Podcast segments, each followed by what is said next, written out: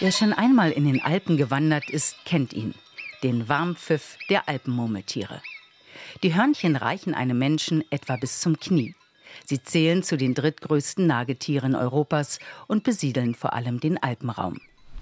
14 dieser Alpenmurmeltiere leben aber in der Nähe von Eberswalde. Auf einer Feldforschungsstation des Leibniz-Instituts für Zoo- und Wildtierforschung Berlin.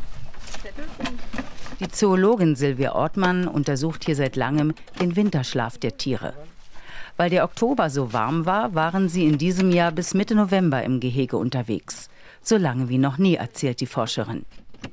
Zunehmend beobachten wir natürlich auch, dass sich diese Muster so ein bisschen verändern. Also in diesem Jahr zum Beispiel sind die Tiere sehr viel später in den Winterschlaf gegangen.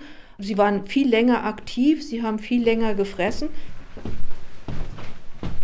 Silvia Ortmann bringt zusammen mit zwei Tierpflegern die Alpenmurmeltiere aus dem Gehege in den Winterschlafkeller. Dort warten zwei große Boxen mit frischem Heu gefüllt auf die Winterschläfer.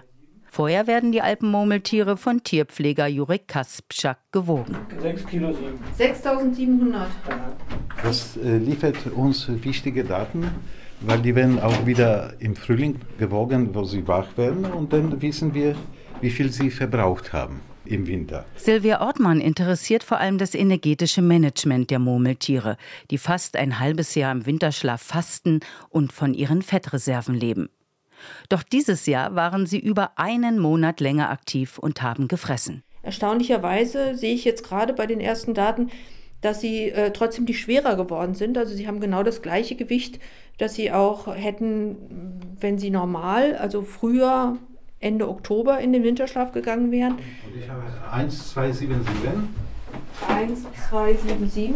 Dieser innere Rhythmus, den die Tiere eigentlich immer erfahren und der es ihnen auch erlaubt zu entscheiden, wann gehen wir in den Winterschlaf und wann nicht, der tickt offensichtlich weiter in diesen Tieren.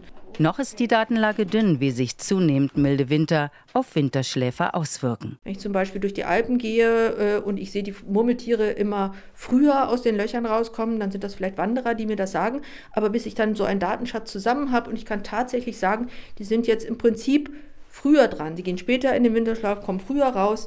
Das dauert halt einfach eine Weile. Aber mhm. es geht tatsächlich in diese Richtung, dass wir Effekte des Klimawandels auch auf Phänomene wie den Winterschlaf sehen. Die 14 Alpenmurmeltiere auf der Feldforschungsstation bei Eberswalde schlafen jetzt. Regelmäßig kontrolliert Tierpfleger Jurek Kaspschak, ob alles in Ordnung ist. Je nachdem, äh, wie Temperatur ist, entweder bilden sie enge Gruppe oder Relax, wenn warm ist, denn, denn äh, in ganze Kiste sind sie verteilt. Energetisch am sparsamsten schlafen Alpenmurmeltiere bei 6 bis 11 Grad im Winterquartier. Normalerweise wachen sie um den 25. März wieder auf. Forscherin Ortmann und ihr Team werden ein genaues Auge darauf haben, ob das sich wandelnde Klima daran etwas ändert. RBB 24 Inforadio vom Rundfunk Berlin-Brandenburg.